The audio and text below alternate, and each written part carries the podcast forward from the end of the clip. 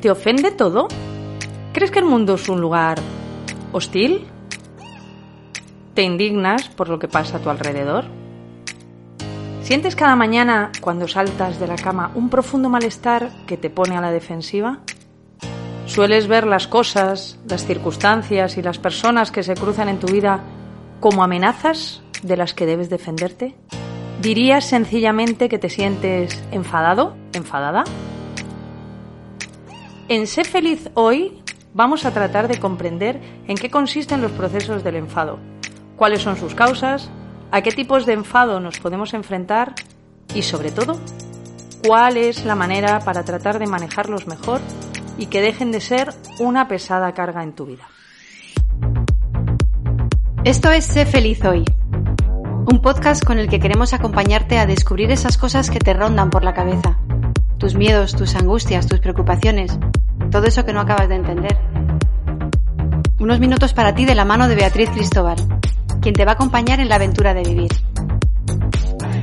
Bienvenidas y bienvenidos a Sé feliz hoy. Quizá estás pensando que esto del enfado es difícil de manejar. Pero vamos a tratar de organizarlo un poco para que puedas verlo de otra manera. ¿Cuál crees que es el origen del enfado? ¿Qué es lo que piensas que lo desencadena? ¿Te has parado a pensar estas cosas alguna vez? Sin duda, el detonante del enfado es el hecho de sentirnos amenazados. La amenaza la podemos sentir de manera física o también en nuestra autoestima, en nuestro amor propio, o sencillamente porque no hemos alcanzado un objetivo que nos habíamos propuesto. Esa sensación de amenaza da lugar a dos tipos de respuesta. A la lucha, al enfrentamiento o bien a la huida, al escape. Tenemos que tener en cuenta que el enfado es una emoción que nos gusta, porque nos viene bien, y por eso cuesta mucho soltarla. Y tú dirás, ¿y por qué nos va a gustar estar enfadados? Pues mira, es muy sencillo. Porque nos da las razones suficientes para descargar nuestra ira contra algo o contra alguien. Si estoy enfadado y además estoy cargado de razón en mi enfado, pues está más que justificadas mis salidas de tono y mis reacciones iracundas. No sé si te has parado a pensar alguna vez en la parte más bioquímica que tienen nuestros enfados y que es importante tenerla en cuenta porque nos afecta directamente al estado general de nuestro cuerpo. Te lo voy a contar un poco por encima para que también lo consideres. Cuando nos enfadamos, segregamos unos neurotransmisores que se llaman catecolaminas, entre las que se encuentra la muy conocida y popular adrenalina, que nos da como un chute de energía, un extra, y que nos va a servir para que nos podamos enfrentar a una lucha, ya sea física o verbal, o también nos puede servir para huir de una forma más eficaz, para correr más, para escaparnos más deprisa, ya que te recuerdo que el enfado siempre nos coloca en uno de esos dos lugares, la lucha o la huida. Esto que te cuento es un poco lo conocido por todos. Todos hablamos de la adrenalina por aquí la adrenalina por allá. Pero lo que no es tan sabido es que a la vez que segregamos la adrenalina, nuestra amígdala cerebral segrega también otra serie de hormonas destinadas a proporcionarnos pues un extra más de energía. Pero que en este caso estas otras hormonas siguen presente en nuestra sangre durante horas o incluso durante días. No se eliminan tan rápidamente como la adrenalina. ¿Cuál es la consecuencia de esto? Te preguntarás, ¿y esto para qué me lo cuentas?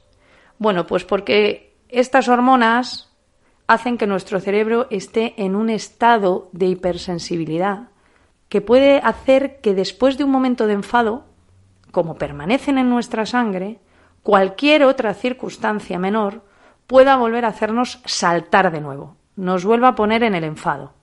Es decir, estamos como preparados para una nueva defensa o una nueva huida. Y si no, párate a pensar esos días en los que, una vez que has estado enfadado, después parece que todo te molesta. Pues esto es un poco a consecuencia de lo que te comento. ¿Qué quiere decir esto? Pues que cuantas más veces me enfado, más susceptible soy de volver a enfadarme y de ahí que encontremos personas que viven como en un estado crónico de enfado, del que es, por otro lado, bastante difícil salir y para lo que en muchas ocasiones no está de más contar con algo de ayuda profesional Cuando una persona está en este estado de enfado, con todas las hormonas en actividad, no podemos pretender que nos escuche ni que razone, porque toda su energía está concentrada en defenderse, sin evaluar las consecuencias de sus actos. Por eso, lo mejor es dejar el espacio suficiente para que el nivel hormonal se regularice y podamos entrar en una dinámica de relación distinta. Aún así, es importante saber que no todos los enfados son iguales y podemos distinguir varios tipos. Nos encontramos, en primer lugar, con el que llamamos el enfado saludable. ¿Cuál es el enfado saludable? Pues es aquel que nos pone en la escucha de una emoción y nos sirve para atenderla. Por ejemplo, frente a algo que para nosotros sea una injusticia o una violación de nuestros derechos, porque nos va a alertar de algo que es amenazante para nosotros. En estos casos, el enfado está cumpliendo su verdadera función defensiva, y aquí va a ser lícito que nos lo permitamos. Estos enfados son, por ejemplo, pues los que nos llevan a reivindicar nuestros derechos en el trabajo o a luchar por distintas causas sociales con las que nos sentimos identificados o identificadas. Y entonces, ¿cuáles son los enfados no saludables? Pues son aquellos que se convierten en un sentimiento permanente en nosotros, que no podemos quitarnos y que sentimos con demasiada frecuencia. Suele deberse a que nos hemos quedado anclados en algo que nos pasó hace tiempo y, que no supimos resolver y por ese motivo reaparece una y otra vez y me vuelve a llevar a ese lugar de enfado. Y tú te preguntarás, pero entonces, ¿qué podemos hacer en este caso? Pues hay que tratar de buscar lo que ocurrió y qué necesidad quedó sin atender detrás de este enfado, porque no olvidemos que detrás de todo enfado hay una necesidad que no hemos podido satisfacer. Es decir, se trata de poner conciencia, de darme cuenta, de ver todo el montón de emociones que este enfado me está moviendo. Rabia, culpa, tristeza, resentimiento, para poderles dar escucha y descubrir qué me están queriendo decir.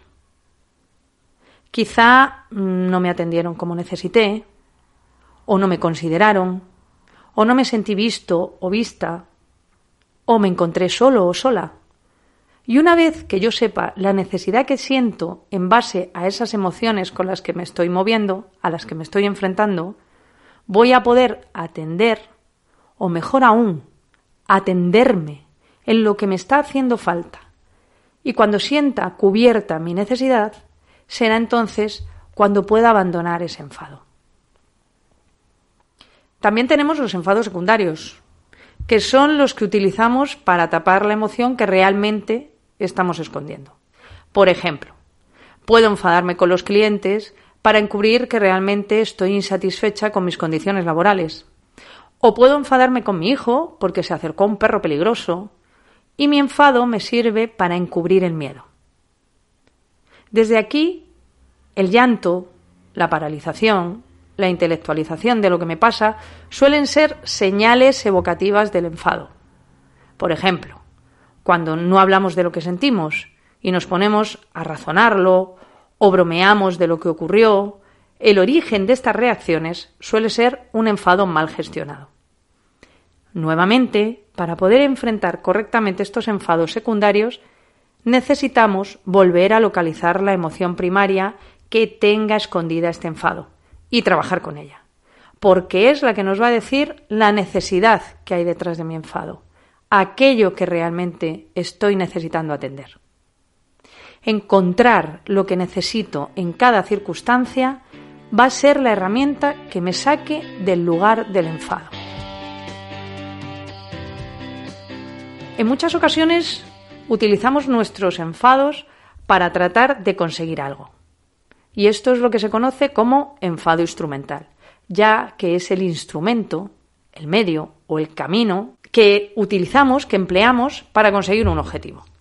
Este enfado, si nos funciona, podemos reconocerlo como muy valioso, pues nos da aquello que estamos queriendo tener. Pero hay que poner cuidado, ojo, porque es una vía directa para entrar en la manipulación, con todas las consecuencias que esto nos puede traer. Si además le damos el valor de ser el camino con el que conseguimos lo que queremos, puede llegar a convertirse en nuestra forma habitual de comportamiento. Y no olvidemos que estar en el enfado, aunque sea para conseguir lo que queremos, no es la manera más saludable de enfrentarnos a nuestro día a día. Pero quizá ahora te preguntarás, ¿de qué me sirve tener toda esta información si no sé cómo manejarme cuando aparece el enfado? Bueno, voy a tratar de darte algunas pautas, algunos consejos que te puedan ayudar. Y siempre es importante recordar que en ocasiones, si me siento desbordado por alguno de estos temas, hay que contemplar la posibilidad de pedir ayuda, como hacemos con cualquier otro tema de nuestra salud, buscando siempre la forma de ser más feliz y de estar mejor, que eso es de lo que se trata. Sé feliz hoy, un lugar para encontrarte, conocerte y quererte. Bueno, como te decía, vamos ahora con algunas herramientas para poder gestionar mejor nuestro enfado. Lo primero que tenemos que saber aunque parezca muy obvio, es si estoy enfadado o enfadada. Esto vemos que no es tan fácil localizarlo. Te voy a proponer tres preguntas muy sencillas que te pueden ayudar con esto. Porque hay veces que no somos capaces de reconocer nuestro enfado. Que venimos diciendo que lo que estoy es triste, que lo que estoy es deprimido, que lo que estoy es desanimado. Y realmente lo que sucede es que tengo un enfado que no estoy queriendo reconocer porque no lo estoy queriendo enfrentar. La primera pregunta es, ¿esto que me está pasando en este momento es tan importante como para armar semejante jaleo? La segunda que te puede ayudar es algo así como, ¿está justificado que me enfade? Y la tercera sería algo así como, ¿van a mejorar las cosas si me enfado? ¿Va a servir de algo? ¿Voy a llegar a algún lugar con este enfado?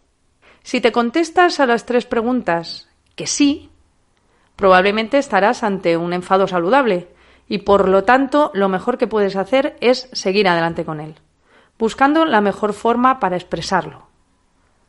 Pero si alguna de estas preguntas te respondes que no, pues tal vez lo mejor es buscar el modo de poder tranquilizarte y de tratar de no entrar en el enfado, que al final va a ser un lugar tóxico para ti.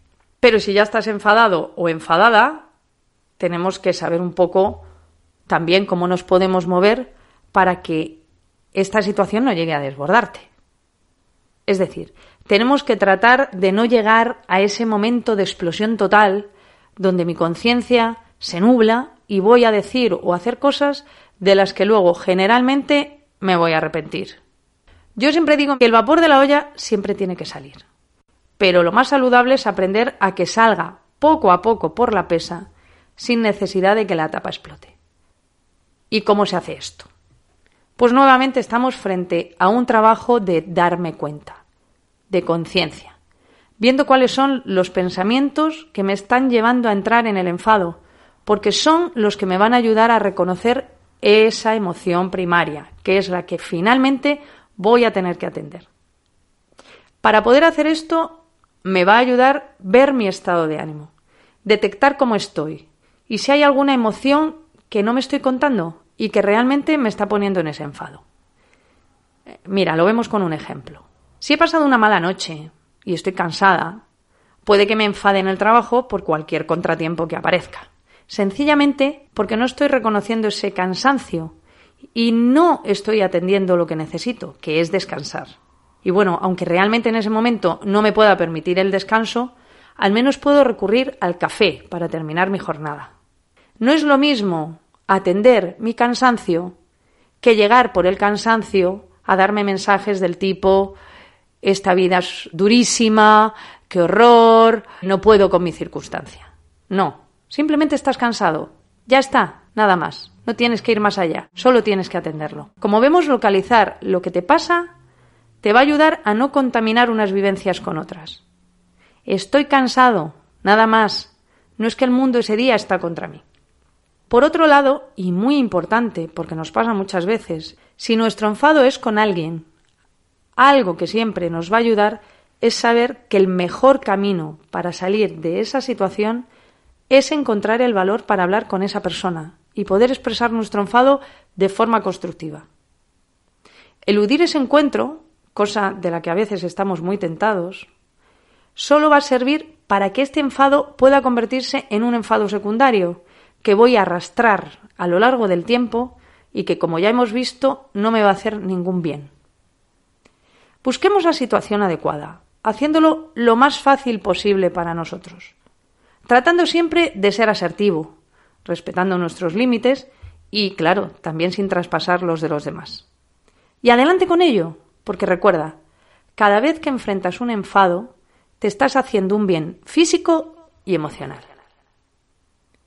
Por último, no olvidemos que el enfado puede ser un camino para realizar una crítica sana y constructiva, lo cual también nos ayuda a perderle el miedo.